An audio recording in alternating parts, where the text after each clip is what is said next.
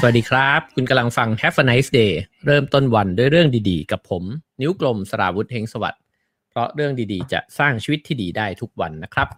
เช่นเคยครับ สามารถให้การสนับสนุนนะครับ Have a nice day ได้ตามเบอร์บัญชีที่ขึ้นอยู่บนหน้าจอ หรือว่าจะเป็นช่องทาง QR code ก็ได้นะครับ ถ้าคิดว่ารายการของเราเป็นประโยชน์นะครับ แล้วก็ขอขอบคุณสปอนเซอร์ของเรานะครับ นั่นก็คือยาดม Black Inhaler นะครับยาดมสีดำจาก Peppermint Field เย็นเข้มโล่งจมูก มียูคลิปตัสเพิ่มขึ้น 2 เท่า ดมได้บ่อยปลอดภัยแน่นอนนะครับ นี่นะครับ Black Inhaler ผมดมโชว์ทุกเช้าเลยนะฮะ นี่นะครับก็ใหญ่มากอยู่ด้านหลังของผมนะครับ ขอบคุณ Peppermint Field นะครับ แล้วก็ขอบคุณ Black Inhaler ด้วยนะครับ โอเคครับ เดี๋ยวเราจะค่อยๆเข้าสู่เนื้อหาของวันนี้กันนะครับ ใครที่เข้ามาอตอนหลังก็สามารถกดแชร์กันได้นะครับ ก็ทำไมผมถึงหยิบเรื่องนี้นะฮะขึ้นมาชวนคุยนะครับ ก็เพราะว่าพรุ่งนี้วันพฤหัสนะครับที่เรามีนัดกับอาจารย์ภากรมังกรพันธ์ทุกเช้าวันพฤหัสนะครับ เราทำเรื่องศิลปะในยุคเรเนซองส์เนี่ยมากี่ตอนแล้วเอ่ย ตั้งแต่โมนาลิซานะครับ แล้วก็เพดานโบสถ์ซิสตีนชัปเปิลนะครับ แล้วก็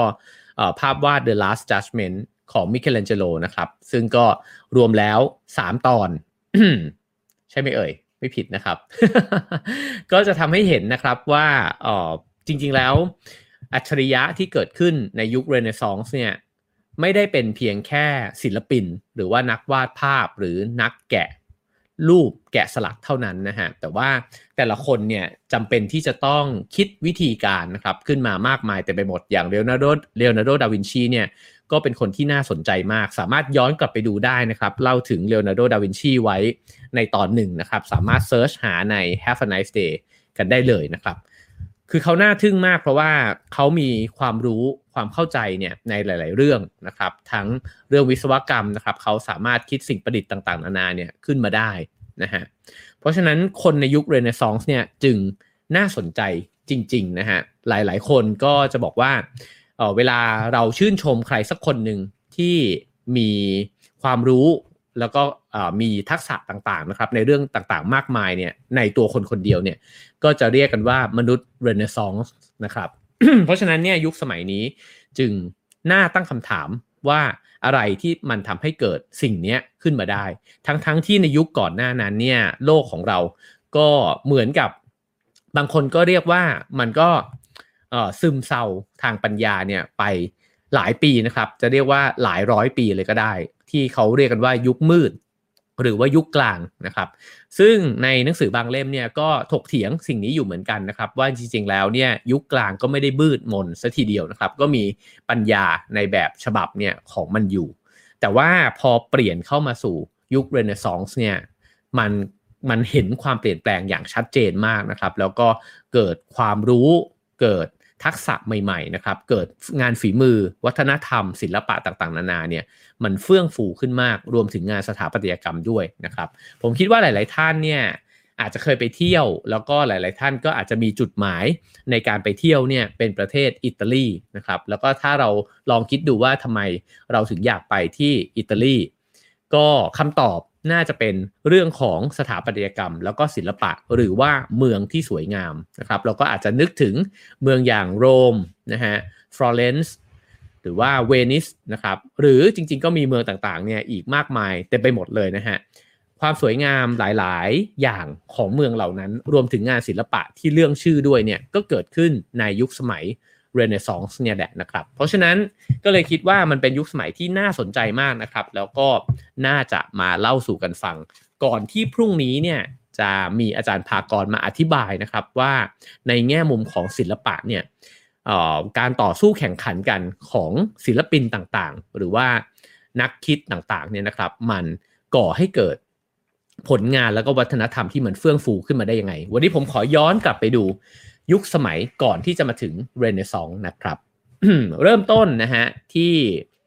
เรื่องของสงครามกันก่อนเลยนะครับ คือจริงๆแล้วเนี่ยความเปลี่ยนแปลงในประวัติศาสตร์เนี่ยมันก็มีเรื่องน่าสนใจหลายอย่างนะครับ ก็หลายครั้งที่สงครามเนี่ยมีอิทธิพลมากๆเลย ต่อการเปลี่ยนแปลงในยุคสมัยแต่ละยุคสมัยนะครับ รูปแบบการปกครองก็มีผลมากนะครับ หรือการเกิดขึ้นของมหาวิทยาลัย หรือ กฎหมายนะฮะที่ใช้ควบคุมผู้คนในยุคสมัยนั้น รวมถึงแน่นอนถ้าพูดถึงเรเนซองส์เนี่ยขาดสิ่งนี้ไปไม่ได้นะครับ นั่นก็คือการเกิดขึ้นของธนาคารนั่นเองนะฮะเราย้อนกลับไปดูนะครับนังตั้งแต่ในประมาณคริสต์ศักราชนะฮะที่ 1154 ตอนนั้นเนี่ยมีกษัตริย์แล้วก็ผู้นำคนใหม่นะฮะของเยอรมนีเนี่ยซึ่งก็เกิดขึ้นมาชื่อว่าเฟเดริกบาบารอสซานะครับ คนคนนี้เนี่ยก็พยายามที่จะกำราบดินแดนอิตาลีนะครับแล้วก็พระสันตะปาปาด้วยนะฮะก็เพื่อที่จะทวงคืนบงกุฎแห่งจักรพรรดิเนี่ยกลับคืนสู่เยอรมนี คือในตอนนั้นมันก็มีอำนาจ 2 แบบอยู่ใช่ไหมฮะนั่นก็คืออำนาจทางศาสนาจักร แล้วก็อำนาจแบบโลกโลกก็ว่าได้นะฮะก็คือมีทั้งโป๊ปแล้วก็มีทั้งคิงนะครับแต่ว่าคิงที่จะครองอำนาจเนี่ยไปทั่วยุโรปเนี่ย ก็จะมีคิงใหญ่ๆเนี่ยผลัดยุคผลัดสมัยกันไปนะครับ เพราะฉะนั้นเนี่ยเฟเดริกบาบารอซาเนี่ยก็พยายามที่จะเหมือนกับทวงคืนมงกุฎนะฮะแห่งจักรพรรดิราชเนี่ยกลับคืนสู่เยอรมนี ซึ่งตอนนั้นก็เลยก่อให้เกิดสงครามใหญ่เนี่ยเกิดขึ้นนะครับ แล้วก็ตอนนั้นเขาก็ว่ามีแผนเนี่ยที่จะไล่ยึดอิตาลีเนี่ย ทั้งหมดนะฮะแต่ว่าก็ไม่ไม่สามารถที่จะทำได้ง่ายๆนะฮะและนี่ก็จะกลายเป็นจุดเปลี่ยนสำคัญจุดหนึ่งนะครับ เพราะว่าเมืองทางตอนเหนือของอิตาลีเนี่ยถึง 26 เมืองเนี่ยก็รวมตัวกันเป็นสันนิบาตนะฮะภายใต้การสนับสนุนของโป๊ปนั่นเองนะครับ ซึ่งการรวมตัวนี้เนี่ยก็เรียกกันนะฮะว่าสันนิบาตลอมบาร์ดโดยที่มีมิลานเนี่ยเป็นแกนนำนะครับ หลังจากนั้นเนี่ยก็เกิดการสู้รบกันนะครับ แล้วก็ตัวเมืองทั้ง 26 เมืองเนี่ยก็พัฒนาตัวเองให้แข็งแกร่งเนี่ยมากขึ้น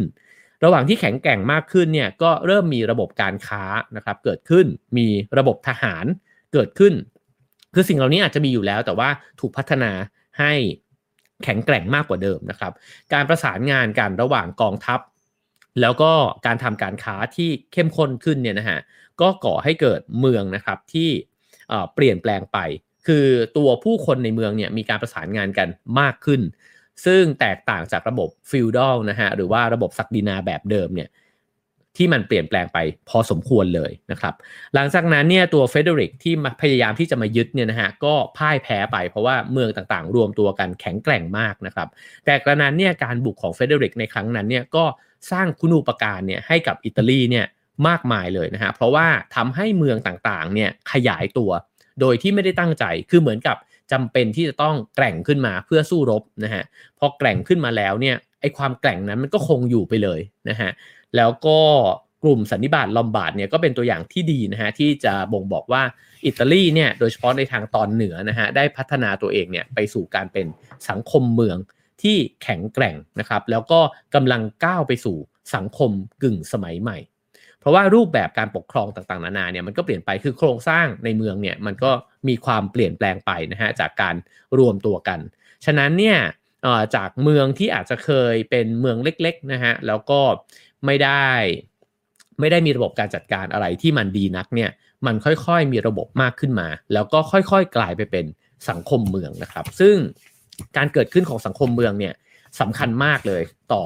พัฒนาการในลำดับถัดไปนะครับ เราจะค่อยๆเห็นว่าพอมันค่อยๆพัฒนาไปเรื่อยๆนะฮะมันก็จะมาเป็นคำตอบนะครับว่ามันมีปัจจัยอะไรบ้างที่มันเกิดขึ้นสมมุติว่าไม่เกิดสงครามครั้งนี้เนี่ยเมืองต่างๆ ในอิตาลีเนี่ยก็อาจจะ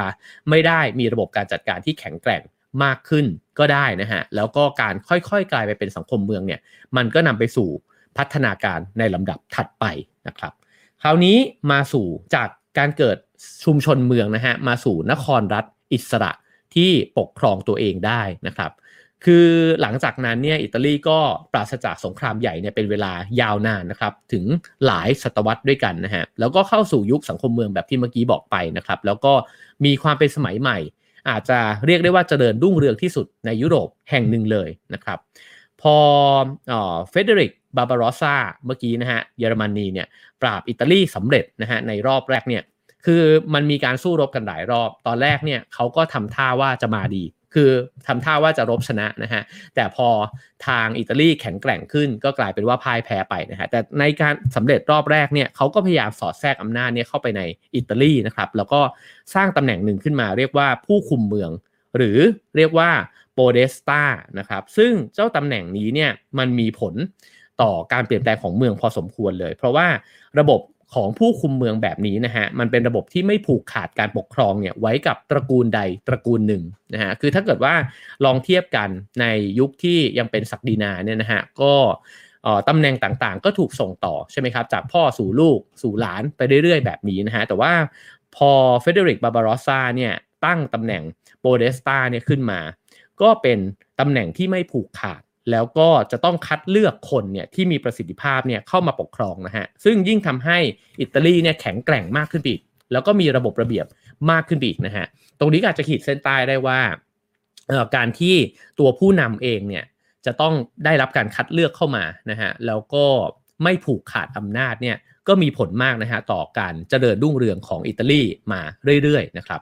แม้ว่าในตอนนั้นเนี่ยหลังจากที่จัดการกับเฟเดริกไปแล้วเรียบร้อยนะฮะอิตาลีก็กลับมาปกครองตัวเองนะครับ แต่ว่าไอ้เจ้ารูปแบบการปกครองแบบโปเดสตาเนี่ยก็ไม่ได้หายไป แล้วเขาก็เอามาปรับเปลี่ยนนะฮะให้เหมาะสมกับตัวเองนะครับ ซึ่งมันก็กลายเป็นรากฐานสำคัญอันหนึ่งนะฮะของอำนาจการปกครองเนี่ยของอิตาลีในยุคถัดมานะครับ ทีนี้การเกิดขึ้นของสันนิบาตลอมบาร์ดเนี่ยเมื่อกี้ที่บอกว่า 26 เมืองนะครับก็โดยเฉพาะเมืองทางตอนเหนือของอิตาลีเนี่ยก็มีหลายเมืองนะครับมิลานเวโรนามานโตวานะฮะปาโดวาโบโลญญาโมเดนานะครับก็อีกหลายเมืองเลยนะครับสิ่งเหล่านี้เนี่ยก็กลายให้เกิดเป็นเมืองอิสระที่แข็งแกร่งขึ้นมานะครับนอกจากนั้นเนี่ยในแคว้นทัสคานีเนี่ยก็ยังมีเมืองที่โดดเด่นขึ้นมาอีกหลายเมืองเช่นกันนะครับและหนึ่งในนั้นก็คือฟลอเรนซ์ที่เราจะพูดคุยกันไป ต่อนั่นเองนะฮะเมืองเหล่านี้เนี่ยก็ค่อยๆ พัฒนาตึกรามบ้านช่องขึ้นมานะครับ มีหอคอย มีจัตุรัสกลางเมืองนะครับ แล้วก็เริ่มมีอาคารสำนักงาน มีทางเท้าที่ดีนะครับ ทางเท้าที่ดีนี่ก็สำคัญมากนะฮะ คือถนนหนทางต่างๆ เนี่ย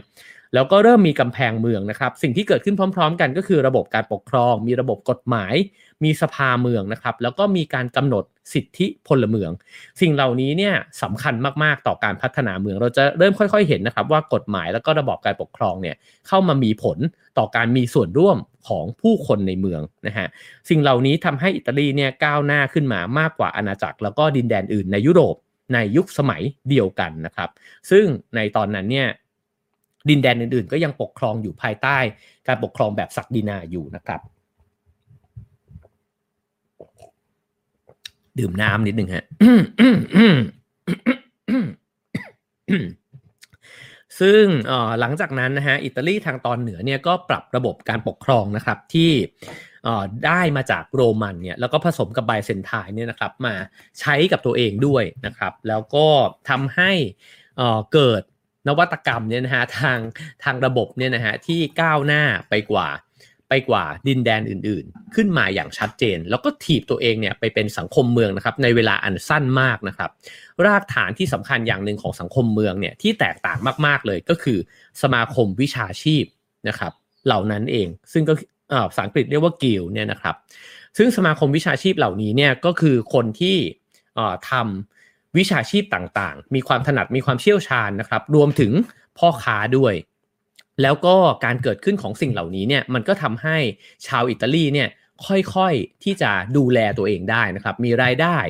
สร้างสินค้าต่างๆนะครับ แล้วก็เกิดเป็นพลเมืองอิสระขึ้นมา มีอาชีพที่หลากหลายนะครับ คือถ้าเกิดว่าเราย้อนไปดูถึงประวัติศาสตร์ในช่วงนี้เนี่ย ก็จะเห็นว่ามันมีรากฐานของฝีมือของการใช้ปัญญานะครับในการคิดสิ่งต่างๆเนี่ยอยู่ในยุคสมัยนั้นตั้งแต่ตั้งแต่ที่ค่อยๆเริ่มต้นพัฒนาเลยนะครับ ซึ่งถ้าเกิดว่าดูไปที่ผู้คนในในเมืองอื่นนะครับ ในดินแดนอื่นเนี่ยขออภัยครับ ตอนนั้นเนี่ยก็ยังเป็นระบบเกษตรกรรมอยู่นะครับ แล้วก็อยู่ภายใต้สังคมแบบศักดินาอยู่นะฮะแล้วก็โครงสร้างสังคมเนี่ยก็ยังไม่ได้มีความสลับซับซ้อนมากมายอะไรนะครับ ก็เกษตรกรปลูกพืชมาแล้วก็ ให้ภาษีจ่ายผลผลิตอะไรกันไปนะฮะแบบที่เราเคยเรียนกันมานะครับ แต่ว่าในเมืองอิตาลีหลาย ๆ เมืองเนี่ยผู้คนเริ่มเป็นอิสระนะครับ มีการระบบการปกครองเนี่ยที่สลับซับซ้อนมากขึ้น อาชีพต่าง ๆ เนี่ยเริ่มที่จะเลือกตัวแทนของตัวเองเนี่ยได้นะครับ แล้วก็ผู้คนเองเนี่ยก็สามารถเลือกอาชีพของตัวเองได้ อันนี้ก็สำคัญมาก ๆ นะฮะ เพราะว่าถ้าเกิดว่าในระบบการปกครองแบบเดิม ๆ เนี่ย ถ้าคุณเกิดมา เป็นเกษตรกรคุณก็เป็นไป หรือว่าอาจจะเป็นท่าติดที่ดินนะฮะก็จำเป็นที่จะต้องทำงานเนี่ยเพื่อที่จะได้ผลผลิตแล้วก็ส่งต่อไปนะฮะให้ขุนนางต่างๆนะครับ แต่ว่าการที่คนเนี่ยสามารถเลือกอาชีพของตัวเองได้มันทำให้เขาก็สามารถที่จะสร้างสรรค์สิ่งใหม่ ๆ ขึ้นมาได้นะครับ แล้วก็สะสมทุนของตัวเองมีแรงจูงใจเนี่ยในการที่จะทำงานฝีมือต่างๆเนี่ยรวมถึงการค้าขายเนี่ยมากขึ้นด้วยนะครับ การเกิดขึ้นของกิลเนี่ยหรือว่าสมาคมวิชาชีพเนี่ยนะฮะก็ทำให้ตัวคนที่ทำงานประเภทเดียวกันเนี่ยมารวมตัวกัน สมมุติว่าคุณเป็นช่างตีเหล็ก คุณก็มารวมตัวกันนะฮะคุณทำเครื่องแก้วก็มารวมตัวกันต่างๆ นานาเหล่านี้เนี่ยมันก็ทำให้ตัววิชาชีพเองเนี่ยสามารถที่จะเรียกร้องต่อรองนะครับกับผู้มีอำนาจเนี่ยได้นะครับปกป้องตัวเองได้เรียกหาสิทธิของตัวเองได้ ดูแลผลประโยชน์ ของตัวเองได้นะครับ สิ่งเหล่านี้ก็ทำให้ผู้คนที่ทำงานในวิชาชีพต่างๆเนี่ยแข็งแกร่งขึ้นนะครับ ในขณะเดียวกันเนี่ยก็แน่นอนนะฮะว่ามันก็มีอำนาจในแบบเดิมอยู่ด้วยนะครับ ก็มีตั้งแต่ทางศาสนาจักรนะครับ แล้วก็ชนชั้นที่สูงกว่าพวกเขาทั้งหลายนะครับ แต่ว่าประชาชนในเมืองเนี่ยก็สร้างระบบคอมมูนขึ้นมาเรียกว่าโปโปโลนะครับ ซึ่งโปโปโลเนี่ยก็แปลว่า ประชาชนนะฮะเพื่อที่จะรักษาสิทธิประโยชน์เนี่ยของตัวเอง ซึ่งก็กลายเป็นรากฐานสำคัญเนี่ยของสังคมเมืองด้วยเช่นกันนะฮะเพราะว่าเมืองเหล่านี้เนี่ยขับเคลื่อนไปด้วยคนตัวเล็กตัวน้อยที่มีพลัง ก็จะเห็นว่าโครงสร้างของเมืองเนี่ยมันแตกต่างไปจากวิธีการใน ยุคเดิมนะครับ ก็ในตอนนั้นเนี่ยผู้นำหรือว่ากษัตริย์เนี่ยนะฮะก็น่าจะเป็นคนที่นำพาเมืองไป หรืออาจจะเป็นอำนาจของศาสนาจักรนะครับ แต่ว่าบรรดาเมืองอิตาลีต่างๆ เล็ก ๆ เหล่านี้เนี่ยพลเมืองเนี่ยมีบทบาทมากๆนะฮะในการขับเคลื่อนเมือง แล้วก็อีกอย่างหนึ่งที่ทำให้เมืองเหล่านี้เนี่ยเกิดพลวัตนะฮะก็คือเกิดการเคลื่อนไหวในเมืองเนี่ยอย่างมากมายมหาศาลก็คือชาวต่างชาตินั่นเอง จริงๆแล้วอิตาลีรุ่งเรืองขึ้นมาได้ ส่วนหนึ่งก็น่าจะเกิดจากทำเลด้วยนะฮะเพราะว่าตัวเมืองหลาย ๆ เมืองก็เป็นเมืองท่านะครับแล้วก็ตำแหน่งของอิตาลีเองเนี่ยก็อยู่ในตำแหน่งที่ไม่ว่าจะทำการค้าใด ๆ นะฮะก็อาจจะต้องมาผ่านเขาหรือกระทั่งการทำสงครามเนี่ยก็อาจจะต้องมาผ่านอิตาลีด้วยเช่นกันนะครับก็ทำให้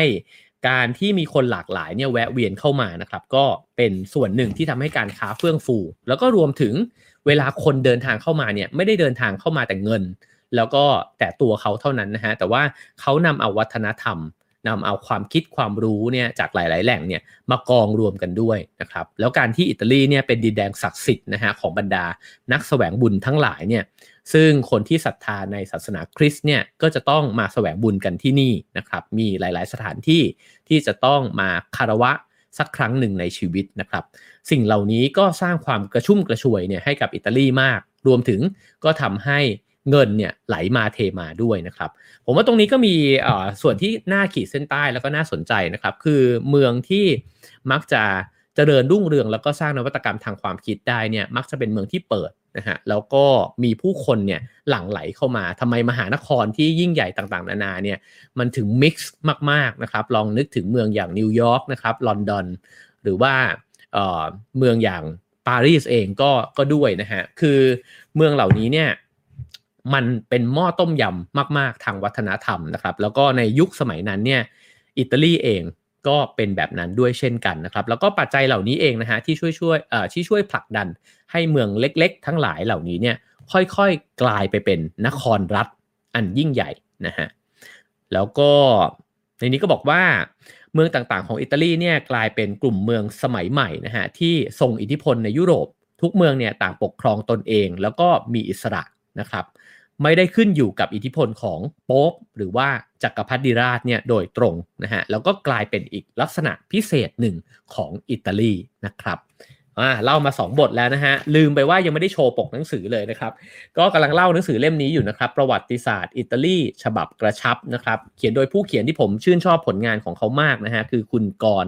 ชัยธีระสุเวศนะครับเขาเคยเขียนอ่าประวัติศาสตร์เอเล่มนั้นเยอรมันนะฮะ ไว้จะหยิบเยอรมันมาเล่าด้วยนะครับ เป็นคนที่เขียนประวัติศาสตร์ได้สนุกมาก แล้วก็กระชับแต่ว่ารายละเอียดเนี่ยไม่ตกหล่นนะฮะก็รู้สึกว่าอ่านแล้วเพลิดเพลินมาก แต่ละเล่มนี่ผมอ่านใช้เวลาไม่กี่วันเลยนะฮะเพราะว่าคุณกรเขียนดีมากนะครับ ใครที่สนใจ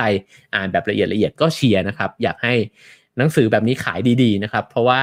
อออยากให้เขาผมบอกเขาบอกว่า อยากให้เขียนครบทั้งยุโรปเลยนะฮะ ตอนนี้เขาก็กำลังเขียนเล่มถัดไปอยู่นะครับ โอเคครับ เรามาต่อกันนะฮะว่าปัจจัยอีกอย่างหนึ่งนะฮะที่น่าจะมีผลนะครับต่อการเกิดยุคสมัยเรเนซองส์ขึ้นมาได้เนี่ยก็คือมหาวิทยาลัยนะครับในตอนนั้นเนี่ยพอเกิดสังคมเมืองขึ้นมานะฮะก็เลยทำให้มีบางคนเนี่ยมีความคิดว่าน่าจะสร้างสถาบันการศึกษาเนี่ยขึ้นมาบ้าง แล้วก็จะเป็นสถาบันการศึกษาที่ไม่เคยมีมาก่อนในยุโรปนะครับ ซึ่งตอนนั้นเนี่ยเขาก็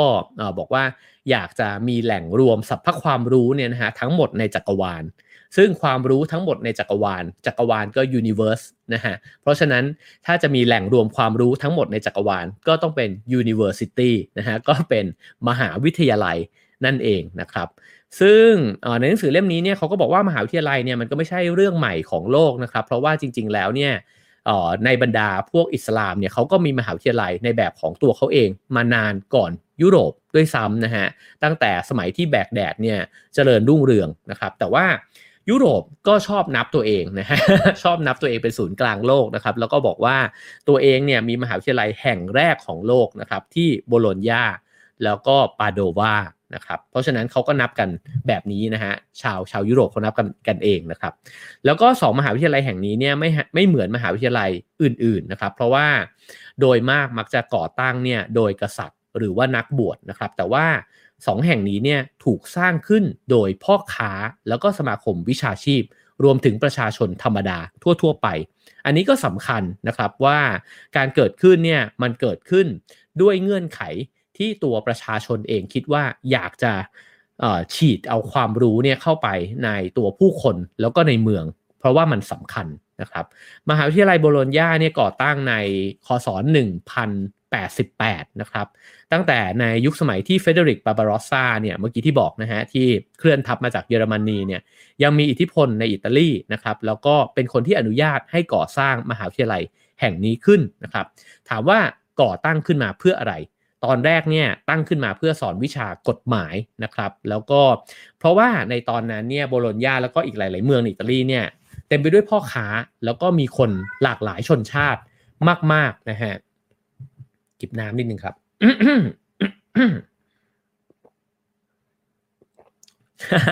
ขอเหลือบมามองมุกคุณ แซลมอนเลเวอร์นิดนึงนะฮะบอกว่านักเดินเรือที่มองข้ามอิตาลีไปเนี่ย ถือว่านักเดินเรือคนนั้นเนี่ยทำอะไรที่ไม่เข้าท่าเอาเสียเลยนะฮะก็คือไม่เข้าท่าไม่เข้ามาที่ท่าเรือนั่นเองนะครับ อืมมุกนี้ยอดเยี่ยมมากครับ อ่า มาถึงเรื่องเมื่อกี้นะฮะที่บอกว่าสร้างมหาวิทยาลัยขึ้นมา เพื่อที่อยากจะสอนกฎหมายนะครับ สิ่งที่มันเกิดขึ้นเนี่ยก็เพราะว่าพ่อค้าทั้งหลายเนี่ยพอทำการค้าเยอะๆนะฮะมีผลประโยชน์กัน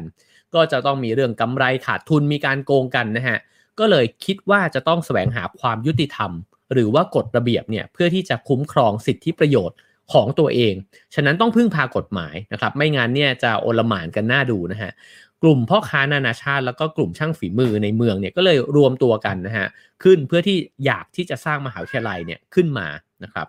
พวกพ่อค้าเนี่ยต้องการสถานที่ที่จะให้ความรู้ทางกฎหมาย แล้วก็ปกป้องผลประโยชน์เนี่ยของพวกเขานะครับ แล้วก็ป้องแกป้องกันเนี่ยการถูกรังแกจากผู้ควบคุมกฎหมายในเมืองด้วยนะฮะนั่นหมายความว่าถ้าเกิดว่าเราปล่อยให้กฎหมายเนี่ยอยู่ในมือของคนบางกลุ่มเนี่ยก็จะใช้กฎหมายเนี่ยมาเอาเปรียบ คนที่ทำมาหากินได้นะฮะ ฉะนั้นคนทำมาหากินก็เลยเรียกร้องนะครับว่าไม่ได้ละ เราจะต้องมีสถานที่ที่จะทำเรื่องนี้อย่างจริงจังนะครับ แล้วมหาวิทยาลัยโบโลญญาก็เกิดขึ้นด้วยเหตุผลนี้นะครับ หลังจากนั้นเนี่ยก็มีการคิดค้นกฎหมายใหม่ๆนะฮะเพื่อที่จะปรับเปลี่ยนไปตามสถานการณ์ เพื่อที่จะคืนความยุติธรรมเนี่ยให้กับพ่อค้า และกลุ่มช่างฝีมือที่อาจจะเคยถูกเอาเปรียบมาก่อนนะครับ นำมาสู่อะไรพอเกิดมหาวิทยาลัยที่สอนเรื่องกฎหมายกฎหมายดีขึ้น ก็นำมาสู่บรรยากาศนะครับที่มีการค้าขายที่สนุกสนานเฟื่องฟูเนี่ยมากขึ้นไปอีกนะครับ เพราะว่าไม่ต้องทะเลาะเบาแหวงอะไรกัน แบบว่าแย่งผลประโยชน์กันแล้วนะครับ หลังจากนั้นก็เกิดสาขาวิชาเนี่ยอื่นๆขึ้นมาตามมานะครับ แล้วก็ก็เกิดมหาวิทยาลัยอีกแห่งหนึ่งขึ้นมาในปี 1222 นะครับ ก็คือมหาวิทยาลัย ปาโดวานะครับหรือว่าแพดัวนะฮะซึ่งก็อันนี้เนี่ยเกิดขึ้นเพื่อแสวงหาความรู้อื่นและนอกไปจากกฎหมายด้วยนะครับ ทีนี้สิ่งที่เกิดขึ้นอย่างที่เมื่อกี้บอกไปว่า เขาอยากจะสร้างจักรวาลความรู้ขึ้นมาใช่ไหมครับ University เนี่ยก็เลยทำให้ไปดึงเอาคณาจารย์ต่างๆ นานานะฮะจากมหาวิทยาลัยเออจากคนที่เป็นผู้รู้เนี่ยเข้ามารวมตัวกันในมหาวิทยาลัย แล้วก็ตัวมหาวิทยาลัยตัวปาโดวาเองเนี่ย ก็ได้นักศึกษานะครับที่เคยเรียนจากมหาวิทยาลัยโบโลญญาเนี่ยเข้ามารวมกลุ่มกัน แล้วก็ทำให้อ่อทำให้เกิดแหล่งความรู้นะฮะที่น่าสนใจมากๆเนี่ยเกิดขึ้น ซึ่งสำหรับผมเองเนี่ยผมอ่านมาผมก็คิดว่ามันก็เป็นรากฐานสำคัญเหมือนกันที่จะ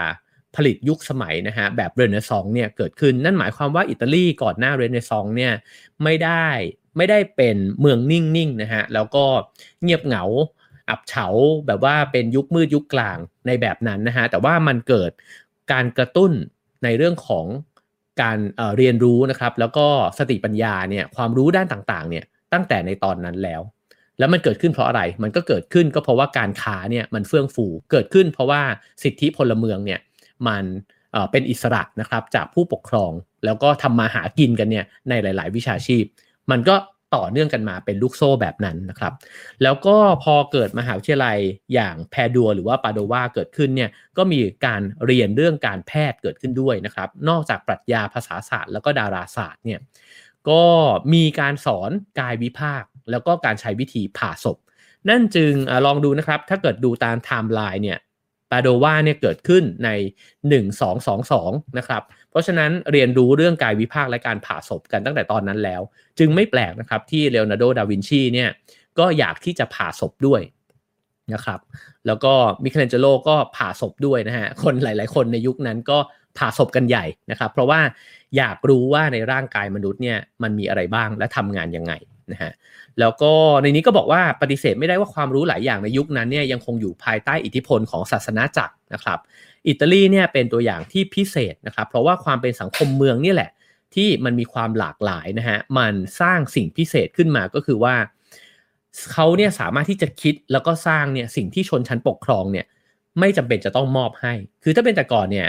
คนประชาชนทั่วๆไปก็ต้องรอนะฮะว่ากษัตริย์หรือว่าชนชั้นขุนนาง หรือศาสนาจักรเนี่ยจะสร้างอะไรให้กับตัวเองบ้างนะครับ แต่ว่าในยุคนั้นเนี่ยประชาชนอิตาลีเองเนี่ยดำริกันเองเลยนะฮะแล้วก็สร้างกันขึ้นมา เพราะฉะนั้นมหาวิทยาลัยเหล่านี้เนี่ยก็เลยสร้างขึ้นมาด้วยพื้นฐานความรู้เนี่ยเพื่อให้ประชาชนได้เสริมสร้างศักดิ์ศรี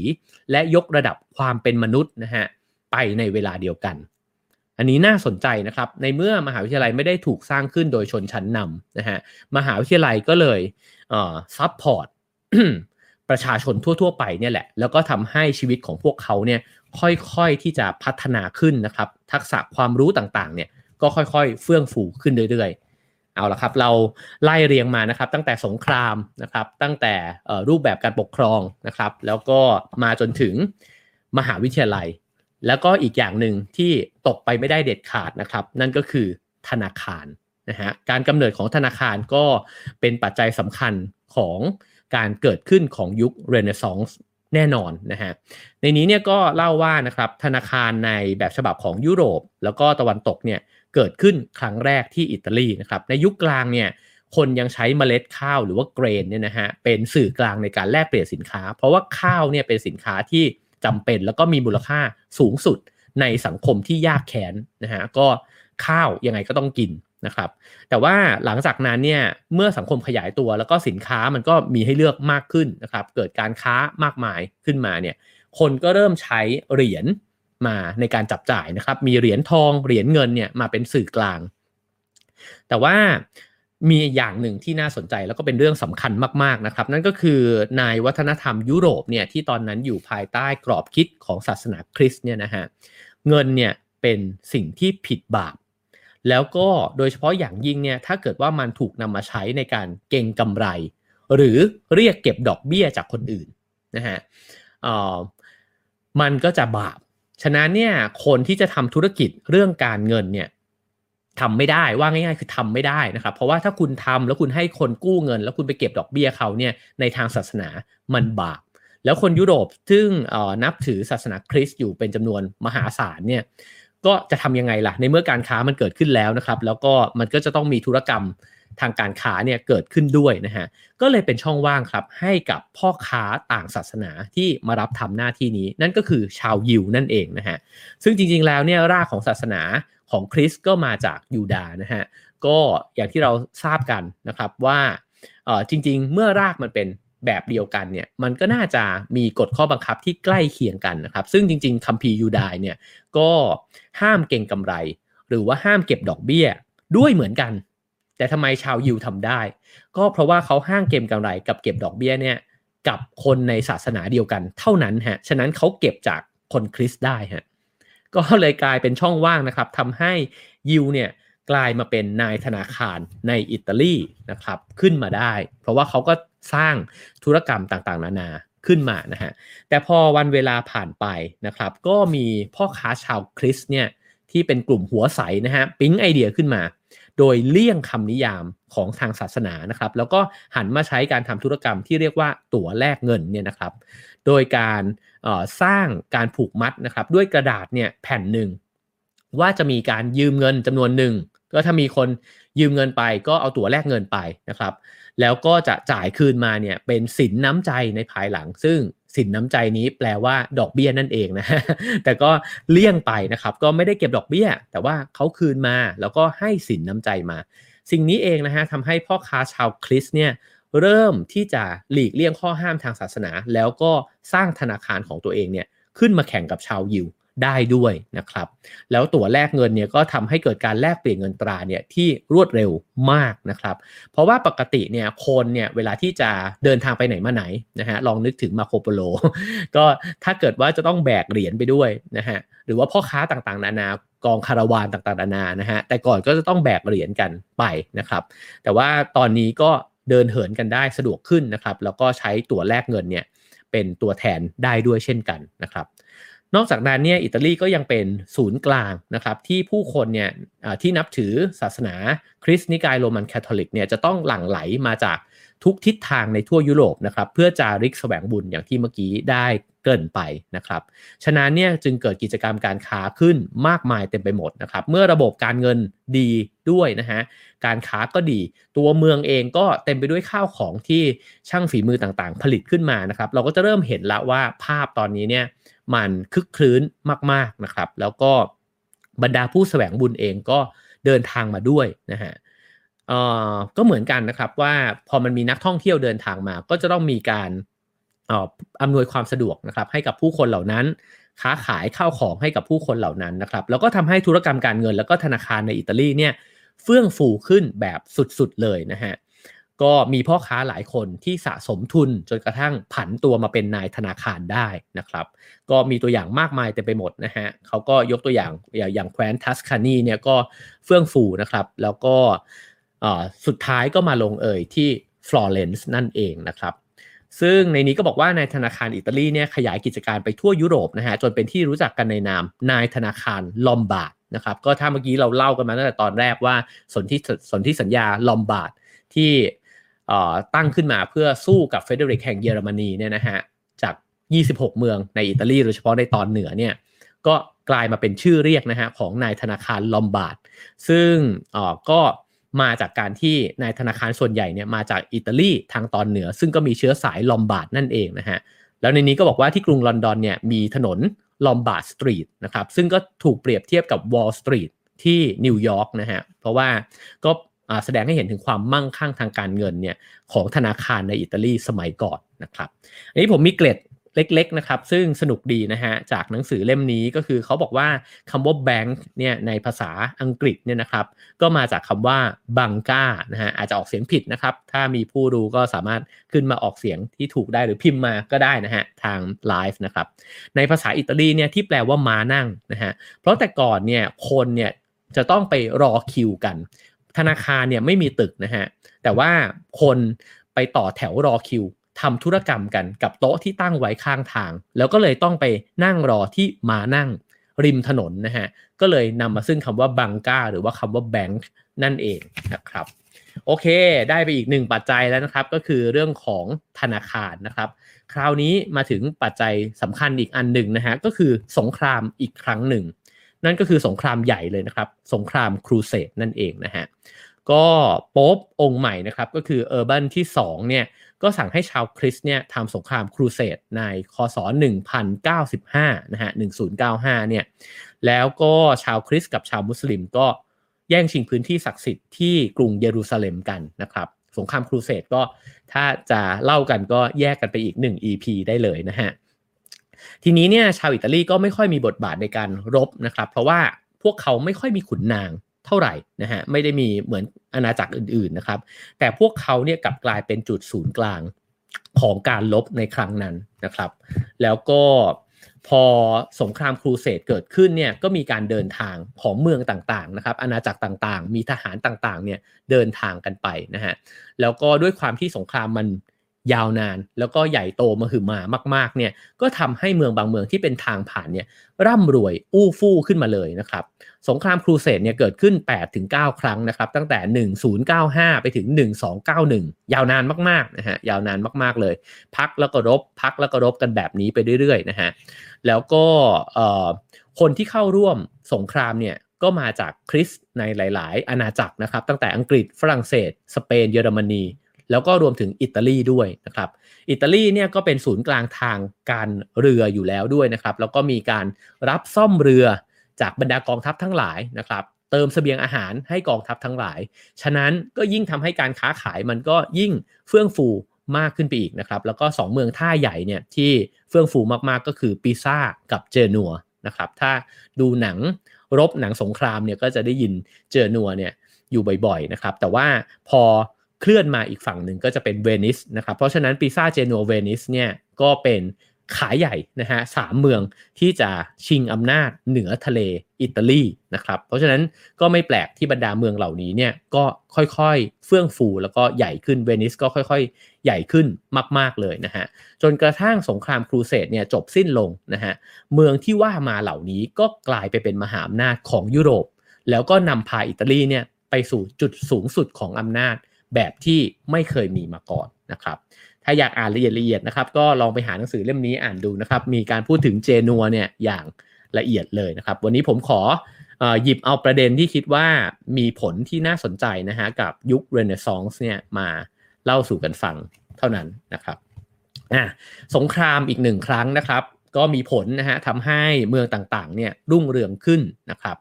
คราวนี้มาถึงอีกปัจจัยหนึ่ง ซึ่งก็น่าสนใจ เช่นกันนะครับ นั่นก็คือการเกิดโรคระบาดครับ ก็แน่นอนนะฮะยุโรปกระทบจากเอ่อ Black Death เนี่ยกันแบบมหาศาลมาหือมามากมายนะฮะก็เกิดเชื้อการละโรคมรณะเนี่ยระบาดแพร่ระบาดกันไปทั่วนะครับ แล้วก็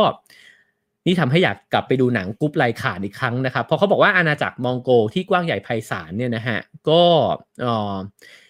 จริงๆ แล้วตอนนั้นก็ยิ่งใหญ่มากๆนะครับ แต่ว่าส่วนหนึ่งที่ทำให้อาณาจักรมองโกเนี่ยปิดฉากลง ก็เพราะว่า การระบาดครั้งใหญ่ของกาลโลกนี่เองนะฮะ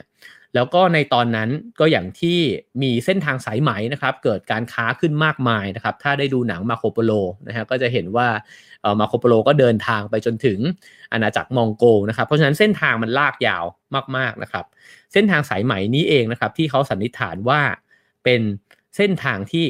เอาเจ้าเชื้อกาฬโรคเนี่ยมาแพร่ในยุโรปนะครับแล้วก็คิดว่าต้นทางน่าจะมาจากจีน หรือว่าเอเชียกลางนะครับก็ติดมาจากเรือสินค้า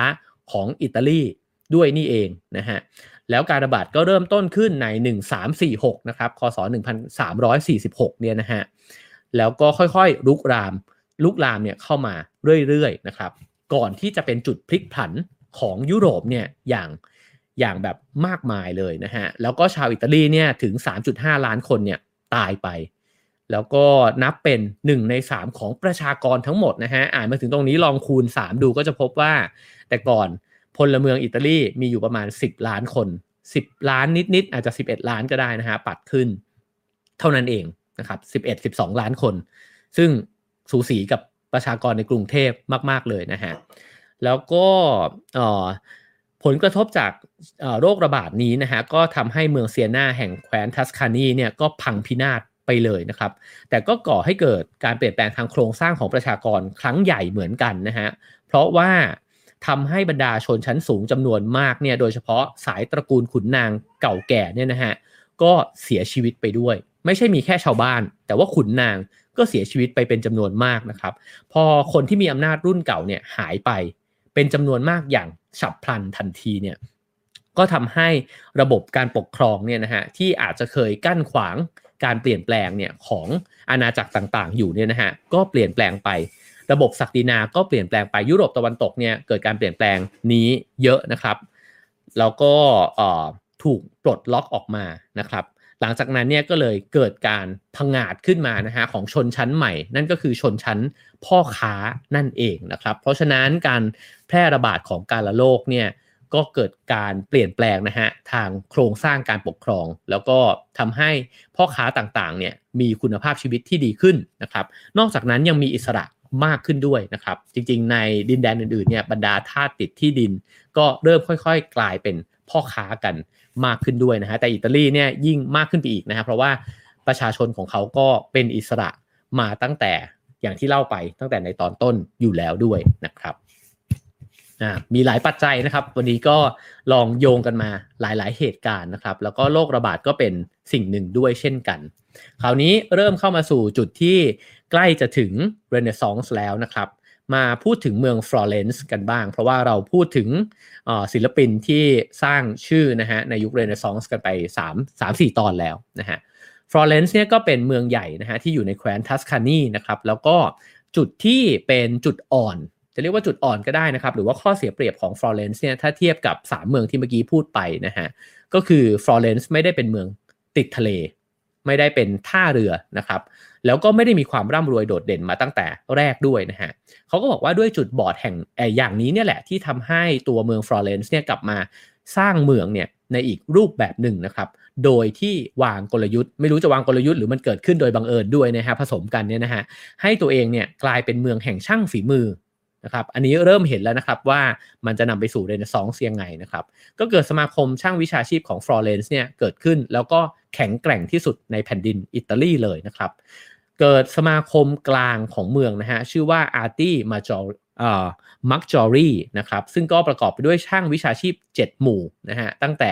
ช่างทอผ้าขนแกะ ช่างทอผ้าไหม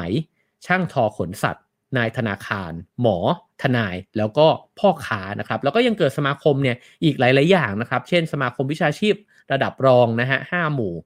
สมาคมวิชาชีพระดับล่างลงไปอีก 9 หมู่นะครับ คือสิ่งเหล่านี้เนี่ยแข็งแกร่งมากๆนะฮะ พอมันแข็งแกร่งขึ้นก็เหมือนเมื่อกี้ที่กล่าวไปในตอนต้นนะฮะว่า พอช่างฝีมือเหล่านี้แข็งแกร่งก็ปกป้องผลประโยชน์ของตัวเองได้นะครับ เสียงดังในการต่อรองกับผู้มีอำนาจ จนกระทั่งได้เข้าไปนั่งนะฮะเป็นตัวแทนในสมาสภาเมืองฟลอเรนซ์เลยนะครับ ฉะนั้นเนี่ยสิ่งที่มันเกิดขึ้นตามมาคืออะไรครับ พอพ่อค้าและช่างฝีมือแข็งแกร่งขึ้นนะฮะมีตัวแทนของตัวเองเข้าไปขุนนางต่างๆเนี่ยหรือว่าตระกูลชั้นสูงต่างๆเนี่ยก็ไม่สามารถผูกขาดอำนาจ ให้เป็นแบบที่ตัวเองเนี่ยต้องการ แล้วก็ การผูกขาดอำนาจก็คือการผูกขาดผลประโยชน์ด้วยนะฮะก็เป็นแบบนั้นเนี่ยไม่ได้อีกต่อไปแล้วนะครับแล้วก็ตัวบรรดาช่างฝีมือเหล่านี้เนี่ยก็มีส่วนในการกำหนดทิศทางของเมืองด้วยนะฮะซึ่งพ่อค้าขนสัตว์แล้วก็พ่อค้าพ่อค้าที่ทำผ้าทอหลาย ๆ คนเนี่ยก็ร่ำรวยมาก จนกระทั่งสร้างธนาคารของตัวเองเนี่ยขึ้นมาได้นะครับก็มีหลาย ๆ ตระกูลเลยนะครับ แล้วก็ถึงขั้นมีเงินตราเนี่ยเป็นหน่วยของตัวเองขึ้นมาได้เลยนะครับ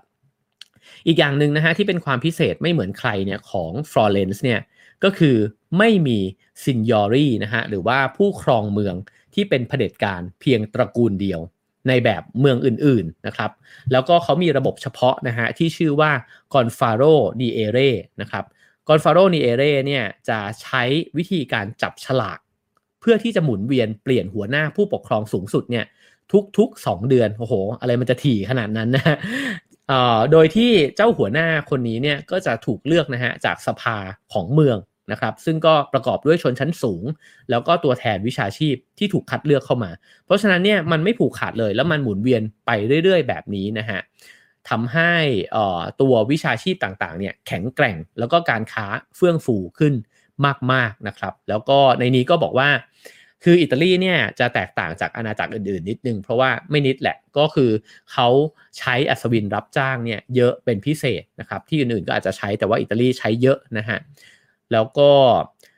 สุดท้ายเนี่ยฟลอเรนซ์ก็ใช้อัศวินรับจ้างด้วยเช่นกันนะครับ แล้วก็สามารถยึดเมืองใหญ่อย่างปีซ่าเนี่ยได้สำเร็จนะฮะในปี 1406 นะครับ ซึ่งฟลอเรนซ์ก็เลยได้ชื่อว่าเป็นเมืองที่มีอำนาจมากที่สุดในแคว้นทัสคานีนะครับ แล้วก็ เป็นซึ่งตอนนั้นก็เป็นแคว้นที่ทรงอิทธิพลเนี่ยมากที่สุดในอิตาลีนะครับนำมาซึ่งอะไรคราวนี้ก็ต่อเนื่องไปนะฮะก่อนจะถึงเรเนซองส์นะครับก็เกิดสงครามความวุ่นวายเนี่ยเกิดขึ้นตามมานะฮะเพราะว่าเมืองใหญ่ๆเนี่ยจากเมืองเล็กๆนะฮะอ่า26 เมือง ก็ค่อยๆเกิดเป็นเมืองที่ปึกขึ้นเรื่อยๆ พอปึกขึ้นเรื่อยๆ ก็เกิด Big Five ขึ้นนะครับ มี 5 เมืองใหญ่ที่ทรงอิทธิพลมากๆนะครับ ตั้งแต่มิลาน เวนิส ฟลอเรนซ์ นาโปลี แล้วก็อาณาจักรกรุงโรมนั่นเองนะฮะก็ศาสนาจักรนะครับในนี้เนี่ยมีมีจุดหนึ่งที่ remark ไว้แล้วก็น่าสนใจดีนะครับเขาก็บอกว่า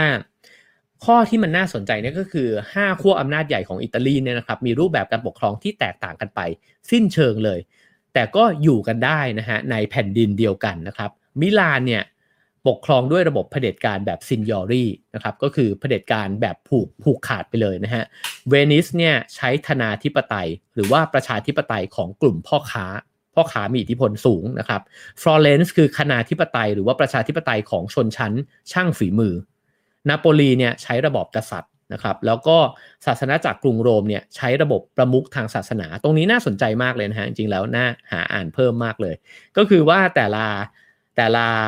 เมืองเนี่ยมีวิธีการระบอบการปกครองที่แตกต่างกันนะครับ แต่ก็ยิ่งใหญ่มาพอๆกัน ก็ฟัดฟัดกันอยู่นะฮะแล้วก็ทำสงครามกันไปไปมาๆเนี่ยเพราะว่าเริ่มระแวงกัน ว่าถ้าไอ้นั่นมันแข็งขึ้นมา มันจะมายึดชั้นไหมนะฮะเป็นแบบนี้กันอยู่ช่วงเวลาหนึ่งนะครับ จนกระทั่งขมวดปมเนี่ยกลายเป็นสงครามครั้งใหญ่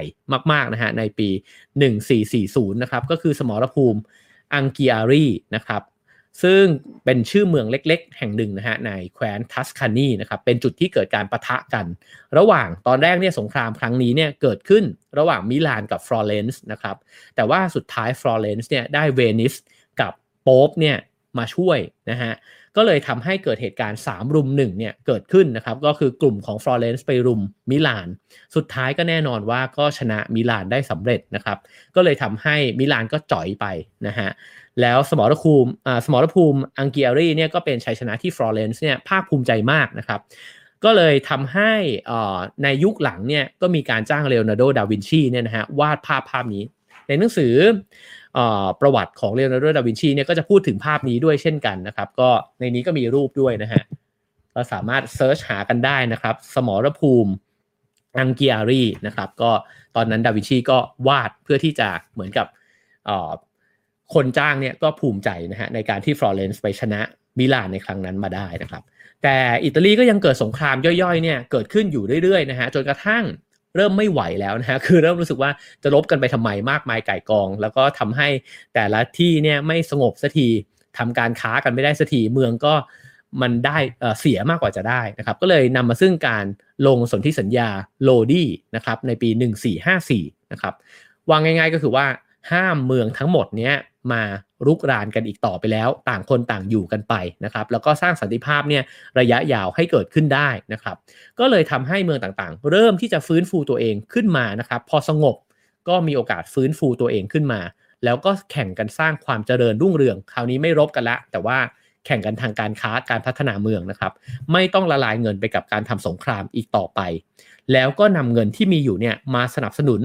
การพัฒนาสติปัญญา แล้วก็การสร้างองค์ความรู้นะครับ โดยเฉพาะการอุปถัมภ์งานศิลปะและสถาปัตยกรรม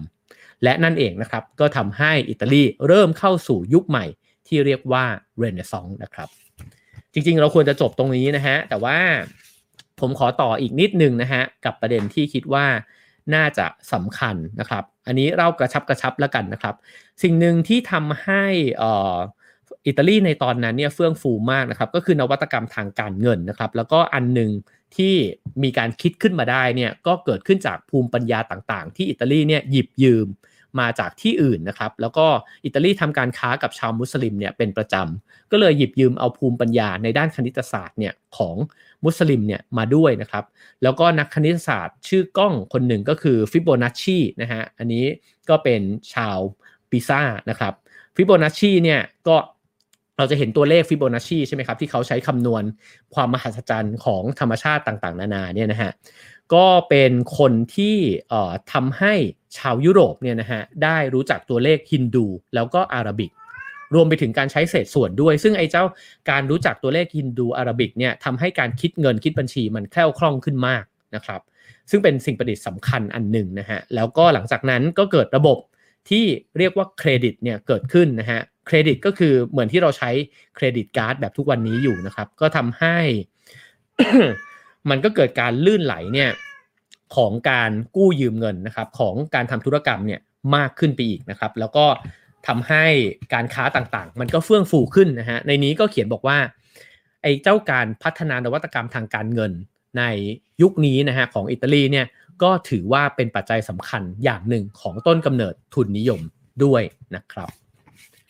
คราวนี้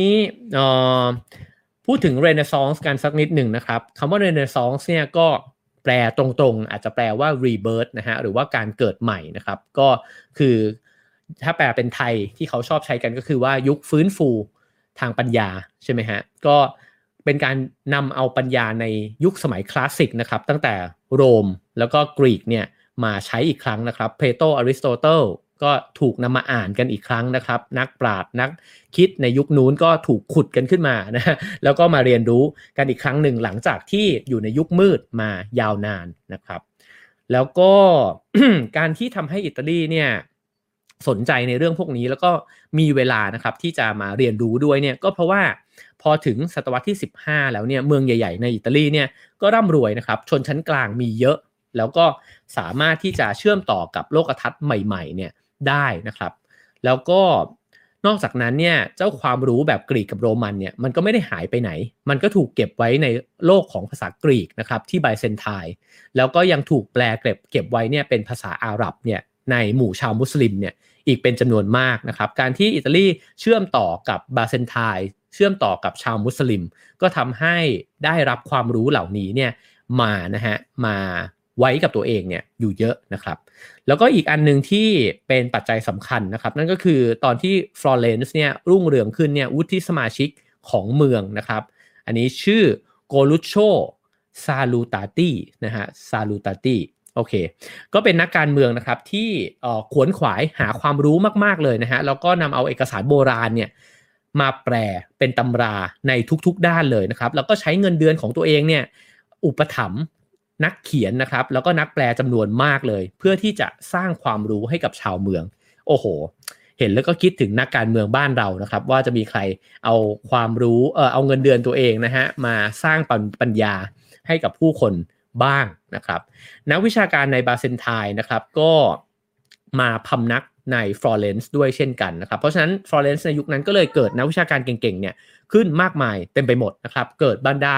คนที่รวยก็สร้างห้องสมุดส่วนตัวเนี่ยขึ้นมา หรือก็มีห้องสมุดที่คนสามารถเข้าถึงความรู้ได้ด้วยเช่นกันนะครับ แล้วก็ตอนที่กรุงคอนสแตนติโนเปิลเนี่ยไม่ปลอดภัยเนี่ย เพราะว่าตอนนั้นมุสลิมเติร์กเนี่ยนะฮะก็พยายามที่จะไปพังทลายไบแซนไทน์เนี่ยนะครับ ก็เลยทำให้นักปราชญ์กรีกจำนวนมาก ที่อยู่ที่ไบเซนไทน์เนี่ยก็ย้ายมาใช้ชีวิตในอิตาลีด้วยนะครับ เพราะฉะนั้นปัจจัยต่างๆ นานาเนี่ยมันก็เกิดขึ้นมากมายเต็มไปหมดนะครับ แล้วก็ผู้ครองเมืองต่างๆ ในยุคนั้นเนี่ยก็เห็นว่าความรู้มันเฟื่องฟูก็สนับสนุนให้ลูกหลานตัวเองเนี่ยเอาดีทางด้านการศึกษานะครับ ส่งเสริมให้เรียนนะครับ แล้วก็ทำให้เกิดรสนิยมนะครับทางสุนทรียศาสตร์ รสนิยมทางสถาปัตยกรรม แล้วเมืองมันก็ค่อยๆ เปลี่ยนแปลงไปในทุกมิตินะครับคราวนี้มาถึงส่วนท้ายๆของวันนี้นะครับที่จะเล่าก็คือตระกูลหนึ่งที่จะไม่เล่าไม่ได้เลยนะครับ เวลาพูดถึงเรเนซองส์นั่นก็คือตระกูลเมดิชีนั่นเองนะครับ ตระกูลเมดิชีเนี่ยก็เป็น ตระกูลที่ปกครองฟลอเรนซ์ในตอนนั้นนะครับ แล้วก็เคยทำธุรกิจด้านการค้าขนสัตว์ แล้วก็การทอผ้าเนี่ยมาก่อน ร่ำรวยจนมีธนาคารเป็นของตัวเองนะครับ พวกเขาเนี่ยเป็นตระกูลหน้าใหม่ ไม่ใช่คนที่แบบว่าสืบทอดมาจากกลุ่มขุนนางเดิมๆนะฮะ แล้วก็เป็นเป็นคนที่ค่อนข้างเป็นแกะดำนะฮะ เมื่อเทียบกับชนชั้นนำรุ่นเก่าแก่ นะครับทีนี้เนี่ยมันก็เกิดเหตุการณ์ปฏิวัติขึ้นนะฮะในเมือง เพราะตอนนั้นเนี่ยก็มีการทะเลาะกันระหว่างกลุ่มชนชั้นนำด้วยนะครับแล้วก็ตัวประชาชนเองเนี่ยก็พยายามที่จะปฏิวัติตัวเองขึ้นมาด้วย เพราะว่าก็เรียกร้องต่างๆ นานาขึ้นมานะฮะ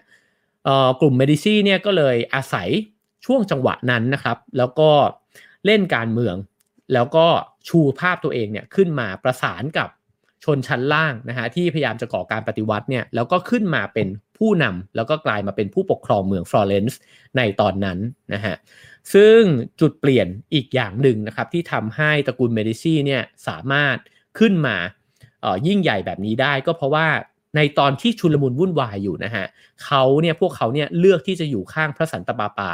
แห่งกลุ่มสภาคอนสแตนต์นะฮะซึ่งปรากฏว่าเขาเลือกข้างถูก แล้วก็กลุ่มสภาคอนสแตนต์เนี่ยก็ได้ขึ้นมามีอำนาจในศาสนาจักรนะครับ แล้วก็ตัวพวกเมดิชีเองเนี่ยก็ได้สัมปทานในการดูแลภาษีนะฮะของศาสนาและทรัพย์สินเนี่ยของพระสันตะปาปา แล้วก็เลยกลายเป็นก้าวย่างสำคัญนะครับ ที่ทำให้กิจการของธนาคารในตระกูลเมดิชีเนี่ยเติบโตขึ้น เติบโตขึ้นในระดับทวีปเลยนะฮะแล้วก็พออำนาจถูกส่งต่อมานะครับถึง โกซิโมเดเมดิชีนะครับซึ่งก็เป็นลูกชายของโจวานนีนะฮะก็ก้าวขึ้นมากลายเป็นผู้ครองเมือง แต่ว่าไม่ได้เป็นผู้ครองเมืองที่อยู่ในตำแหน่งนะฮะคือเป็นคนที่ชักใหญ่อยู่ข้างหลัง โดยที่ไม่ต้องครองตำแหน่งเองเนี่ยเมดิชีเนี่ยก็เลยกลายเป็นตระกูลที่เป็นเผด็จการแบบไม่ทางการของฟลอเรนซ์ก็คือตัวผู้ปกครองอาจจะเปลี่ยนไป แต่ว่าเมดิชีเนี่ยอยู่ข้างหลังมายาวนานนะฮะแล้วก็ตัว โกซิโมเองเนี่ยนะครับก็เป็นผู้ครองเมืองในอิตาลีคนแรก ๆ เลยนะฮะที่เห็นดีกับกระแสความรู้แบบเรเนซองส์นะครับแล้วเขาก็กลายเป็นคนที่เป็นผู้อุปถัมภ์ใหญ่นะฮะให้ทุนสนับสนุนในการสร้างห้องสมุดสาธารณะนะครับ แล้วก็มีหนังสือมากมายก่ายกองอยู่ในนั้นนะฮะสร้างสถาบันเพลโตขึ้นมานะครับ แล้วก็ทำอะไรอีกหลาย ๆ อย่างนะครับ หลังจากนั้นเนี่ยอำนาจของเขาถูกส่งต่อไปให้หลานชายที่ชื่อว่าโรเลนโซนะครับ ซึ่งก็ถูกเลี้ยงดูมาเนี่ยในความรุ่มรวยทางปัญญาเนี่ยแบบเรเนซองส์นะครับ เพราะฉะนั้นเขาก็ชอบในเรื่องพวกนี้มาก แล้วก็มีจิตวิญญาณแบบเรเนซองส์เนี่ยยิ่งกว่าบรรพบุรุษอีกนะฮะ ก็เลยมาจับงานด้านวัฒนธรรมเนี่ยแบบเต็มที่มากๆ โรเลนโซเนี่ยสนับสนุนศิลปะทุกแขนงนะครับ แล้วก็สนับสนุนศิลปินชั้นนำเนี่ยมากมายเป็น 10 ชีวิตเลยนะครับทำให้ฟลอเรนซ์ภายใต้การอุปถัมภ์ของเมดิชีเนี่ยกลายเป็นเมือง แล้วก็กลายเป็นสถานที่นะครับที่รุ่มรวยทางปัญญามาก ๆ สร้างผลงานศิลปะมากมาย ที่ทุกวันนี้ผู้คนยังต้องอยากจะเดินทางไปดูทั้งเมืองแล้วก็ทั้งผลงานศิลปะอยู่เลยนะครับ ผมขออีกสัก 5 นาทีเพื่อที่จะตัดชึบไปถึงจุดจบนะฮะของเรเนซองส์นะครับว่าอะไรที่ทำให้เรเนซองส์เนี่ยมาถึงจุดจบได้นะครับ ส่วน บรรยากาศของในยุคเรเนซองส์ก็รอฟังอาจารย์ภากรในวันพรุ่งนี้กันนะครับ ก็ตัดภาพไปนะฮะ ก็หลังจากที่รุ่งเรืองมากมายก่ายกองไปแล้วเนี่ย ก็มาถึงยุคที่มันเปลี่ยนผ่านทางอำนาจนะครับ ก็บรรดา Big Five นะฮะที่เมื่อกี้พูดไปว่าเคยตกลงเจราจาสันติภาพกันไปแล้วนะครับ ก็พอแต่ละเมืองเนี่ยใหญ่โตขึ้นมาก็หึ่มหึมกันอีกรอบนะครับ แล้วก็ทำท่าว่าจะเปิดศึกกันครั้งที่2นะครับ แล้วก็ในระหว่างนั้นเองนะฮะก็มีความเข้มแข็งแบบใหม่เนี่ยเกิดขึ้นก็คือว่าฝรั่งเศสเนี่ยเริ่มที่จะเข้มแข็งขึ้นเรื่อยๆนะครับแล้วก็มีแผนที่จะบุกยึดอิตาลีนะครับกษัตริย์ชาร์ลส์ที่8เนี่ยของฝรั่งเศสนะฮะก็ตัดสินใจบุกยึดอิตาลีเป็นครั้งแรกเนี่ยในปี 1494นะครับตอนนั้นเนี่ย เป็นครั้งแรกเลยก็ว่าได้ที่ตั้งแต่อิตาลีเฟื่องฟูมาในยุคสันติภาพนะครับแล้วก็เกิดยุคเรเนซองส์ขึ้นมาเนี่ยแล้วมีมหาอำนาจนอกอิตาลีเนี่ยเข้ามารุกรานบ้านเมืองนะฮะใน 1499 เนี่ยฝรั่งเศสมีกษัตริย์คนใหม่ก็คือหลุยส์ที่ 12 นะครับ ก็เปิดฉากบุกบุกอิตาลีเนี่ยอีกครั้งหนึ่ง แต่ว่าตอนนั้นเนี่ยมิลานเนี่ยก็กลัวว่าเจ้ากลุ่มเมืองต่างๆ เมืองใหญ่ต่าง รวมถึงฟลอเรนซ์ด้วยเนี่ยนะฮะจะมาทำอะไรมิดีมิร้ายหรือเปล่านะฮะมิลานก็เลยรวมตัวเนี่ยเหมือนกับว่านับฝรั่งเศสเนี่ยเป็นมิตรนะฮะเป็นพันธมิตร แต่ปรากฏว่าหลุยส์ที่ 12เนี่ยก็หักหลังมิลาน ด้วยการบุกยึดมิลานซะเองนะครับทำให้ตระกูลสฟอร์ซาเนี่ยสิ้นอำนาจลงสฟอร์ซ่านี่ก็ในหนังสือประวัติดาวินชีนี่ก็พูดถึงตระกูลนี้อยู่เยอะนะครับแล้วหลังจากนั้นดินแดนอิตาลีก็ค่อยๆ ลุกเป็นไฟนะครับเกิดความโกลาหลครั้งใหญ่มีสงครามไปอีก เป็นหลายเป็นหลายสิบปีเลยนะครับในชื่ออิตาเลียนวอลส์นะครับแล้วก็ฝรั่งเศสเองก็ค่อยๆ มีอำนาจมากขึ้น กลายเป็นมหาอำนาจแห่งยุโรปนะครับแล้วก็พัฒนาศักยภาพทางทหารเนี่ยเหนือกว่าอิตาลีนะฮะในทุกๆด้าน ในขณะเดียวกันเนี่ยตอนนั้นเนี่ยพระสันตะปาปานะฮะโป๊ปเนี่ยก็ดึงเอาสเปน ซึ่งก็เป็นมหาอำนาจแห่งยุโรปอีกด้วยเช่นกันเนี่ย มาเป็นผู้ถือครองตำแหน่งจักรพรรดิราชนะครับ ก็คือผู้ปกครองทางโลกเนี่ยนะฮะแห่งโรมันศักดิ์สิทธิ์เนี่ยนะครับ แล้วก็มีกำลังทหารและกำพลังอำนาจเนี่ยไม่แพ้ฝรั่งเศสนะครับ เพื่อที่จะมาเหมือนกับถ่วงดุลอำนาจกับฝรั่งเศสกันนะครับ ในตอนนั้นเนี่ยก็โลเรนโซนะครับของเมดิชีเนี่ยก็กำลังก้าวขึ้นสู่จุดสูงสุดของอำนาจนะฮะแต่ว่าในไม่กี่ปีถัดมาเนี่ยอำนาจของตระกูลเมดิชีเนี่ยก็ดิ่งลงเหวนะครับแล้วก็ถูกขับไล่ออกจากเมืองอย่างอเนตอนาบนะฮะเพราะว่าช่วงนั้นเนี่ยเป็นช่วงที่พระเจ้าชาลส์ที่8เนี่ยนะฮะก็บุกเข้ามาในอิตาลีนะครับแล้วก็บรรดาหัวเมืองต่างๆเนี่ยก็คือหัวหน้าหัวหน้าของเมืองเนี่ยนะฮะ ไม่คิดที่จะต่อสู้ฝรั่งเศสเลยนะครับทำให้ประชาชนเนี่ยโกรธมากนะฮะแล้วก็พพยายามขับไล่ตระกูลเมดิชีเนี่ยออกไปจากเมือง แล้วก็เกิดผู้นำคนใหม่ขึ้นมานะครับก็คือจิโรลาโมซาโวนาโรล่านะครับคนนี้เนี่ยเป็นนักบวชหัวก้าวหน้า แล้วก็เป็นคนที่หัวรุนแรงด้วยนะครับเป็นคนที่ไม่ชอบยุคเรเนซองส์เลย ต่อต้านเรเนซองส์อย่างรุนแรงนะครับ แล้วก็ต้องการที่จะสร้างเมืองฟลอเรนซ์ในอุดมคติขึ้นมา ให้เป็นเมืองแห่งพระเจ้านะครับ เป็นคนที่พูดเก่ง โน้มน้าวคนเก่งนะครับแล้วก็สั่งให้เขาก็ค่อยๆ มีอำนาจในหมู่ประชาชนขึ้นมานะฮะ จึงสั่งให้นำเอางานศิลปะยุคเรเนซองส์แล้วก็วรรณกรรมทั้งหมดเนี่ยไปเผาทิ้งนะฮะไม่รู้ว่าเผาอะไรไปบ้างนะครับ ยังดีที่ยังหลงเหลืออยู่บ้างนะฮะ เพราะว่าเห็นว่าเป็นสิ่งประโลมโลกไร้สาระนะครับ ก็เลยทำให้เกิดขาลงของสุนทรียศาสตร์แบบเรเนซองส์ขึ้นมานะครับ กลายเป็นว่าจากที่เคยมีรสนิยมเฟื่องฟูนะครับปัญญาต่างๆ มากมายเนี่ยพอมาถึงยุคนี้เนี่ยก็เริ่มปั่นป่วน แล้วก็เริ่มมีคนจำนวนหนึ่งเลยแหละ ที่ปฏิเสธไอ้เจ้ารสนิยมแบบเรเนซองส์ขึ้นมานะครับ แต่ว่าแนวทางของซาวนาโรซาวนาโรล่าเนี่ยก็สุดโต่งเกินไปนะครับ สุดท้ายก็ถูกเผา ประจานกลางเมืองนะครับ เพราะว่าเขาบังคับให้ทุกคนเนี่ยหันมาเคร่งศาสนากันนะครับ ซึ่งในตอนนั้นเนี่ยตระกูลเมดิชีที่ถูกขับไล่ออกไปเนี่ยก็ค่อยๆกลับมาวางอำนาจใหม่นะฮะโดยที่โจวานนีเดเมดิชีเนี่ยก็ก้าวขึ้นเป็นพระสันตะปาปาเลโอที่ 10นะฮะแล้วก็จากนั้นเนี่ยก็ กลับมายึดเมืองฟลอเรนซ์ได้สำเร็จนะครับ แต่ว่าการกลับมาพังอาจอีกรอบของตระกูลเมดิชีเนี่ยก็ไม่ได้ทำให้ฟลอเรนซ์เนี่ยกลับไปรุ่งเรืองเหมือนเดิมอีกต่อไปแล้วนะฮะ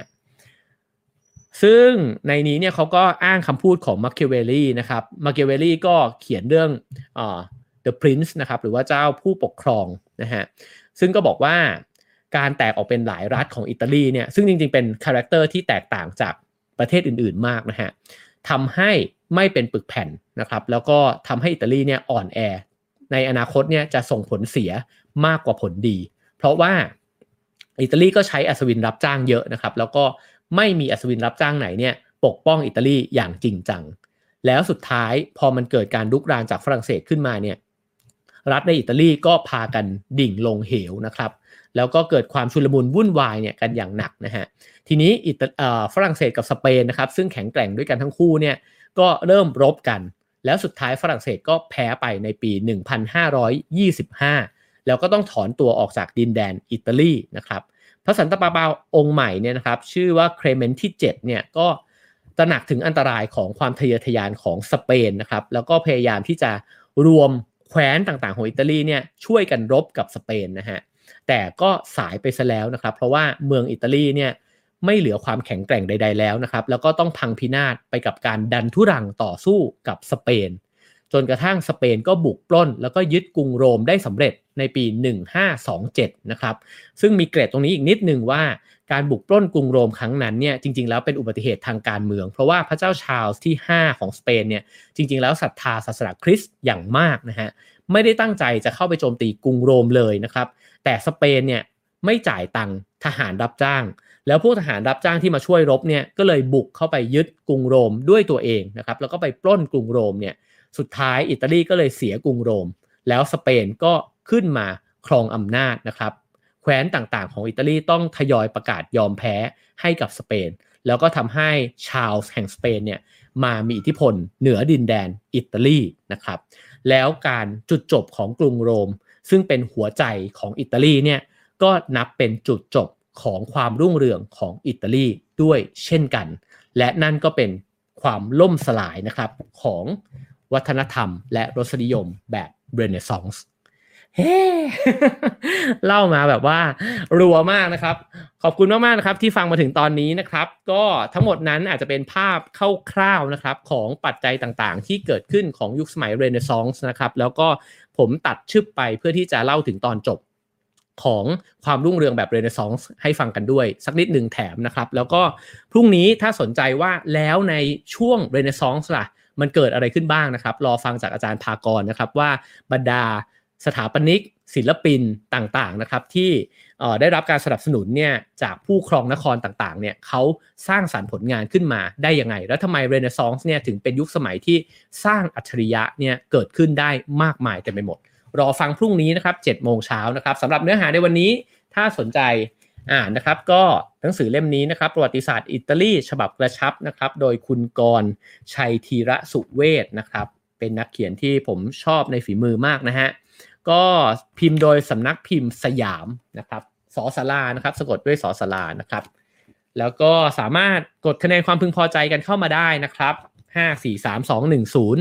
นะครับ แล้วก็ให้การสนับสนุน Have a nice day ได้ 2 แบบนะครับ นั่นก็คือแชร์คลิปนี้นะครับ ถ้าเห็นว่าเป็นความรู้ที่มีประโยชน์นะครับ หรือว่าถ้าเห็นว่ามีประโยชน์ก็สามารถสนับสนุนด้วยการส่ง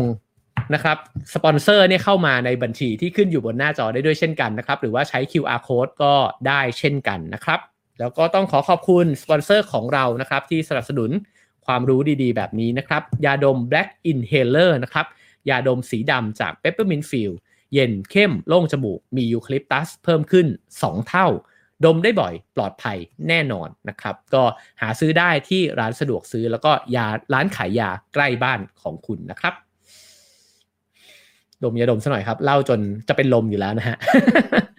โอเคครับ ก่อนจะไปต่อกันในคลับเฮาส์นะครับ ผมขายหนังสืออีกสักนิดนึงนะครับ ก็คือหนังสือเล่มใหม่ของสำนักพิมพ์คูปนะครับ รุ่งอรุณแห่งการเปลี่ยนแปลงนะครับ defining moment นะครับ โดยคุณรวิทย์หานอุตสาหะนะครับ ก็เป็นหนังสือที่เล่าเรื่องนะครับว่าเราจะต้องเตรียมทักษะเตรียมตัวยังไงนะครับ เพื่อที่จะรับมือกับความเปลี่ยนแปลงของยุคสมัยที่ถาโถมเข้ามาจากปัจจัยมากมายเต็มไปหมดนะฮะ ทั้งเทคโนโลยี ทั้งโรคระบาด ทั้งความเปลี่ยนแปลงทางสิ่งแวดล้อมนะครับก็ลองอ่านกันดูว่าเราสามารถที่จะเตรียมตัวเนี่ยยังไงได้บ้าง คุณวิทย์ก็เขียนหนังสืออ่านง่าย อ่านสนุกนะครับ แล้วก็ได้ความรู้กระชับมาก ๆ นะครับ ก็ถ้าสนใจใครดูอยู่ทาง Facebook นะครับ กด M1 พิมพ์ M1 ได้เลยนะฮะ ในช่องคอมเมนต์นะครับ แล้วก็ถ้าดูทาง YouTube ก็เข้าไปในเพจ r a l Finger นะครับ แล้วก็พิมพ์ M1 ในในคอมเมนต์ ในโพสต์ไหนก็ได้เลยนะครับ แล้วก็หลังจากนั้นก็จะเข้าสู่กระบวนการที่ไม่ยากนะครับ ก็ทำกันได้ง่าย ๆ มาก ๆ ครับผม โอเคครับ ผมพูดหมดแล้วหรือยังเอ่ยอ๋อแล้วก็ถ้าเกิดว่าสั่งภายในเดือนนี้นะครับ ก็ส่งฟรีแล้วก็สามารถสั่งหนังสือของผมด้วยก็ได้นะครับ ก็ส่งฟรีไปพร้อมกันเลยนะครับ อันนี้เป็นโปรโมชั่นพิเศษมากๆ ในเดือนกันยายนนี้เท่านั้นนะครับพรุ่งนี้ขอชวนกันมานะครับ7โมงเช้ามาฟังอาจารย์ตุ้ยกันนะครับ วันนี้ ก็ขอลาไปก่อนขอบคุณทุกคนมากๆนะครับวันนี้ดีใจนะครับ พูดเรื่องประวัติศาสตร์ยาวมากชั่วโมงกว่านะครับ แต่ว่ามีคนอยู่ด้วยตั้ง 800 กว่าคนในไลฟ์นะครับ แล้วก็ในขับเฮาส์น่าจะอีก โอ้อีกตั้งเกือบ 500 คนนะครับ ถือว่าประสบความสำเร็จมากนะฮะขอบคุณมากครับ แล้วเจอกันพรุ่งนี้7โมงเช้าครับผม Have a nice day ครับ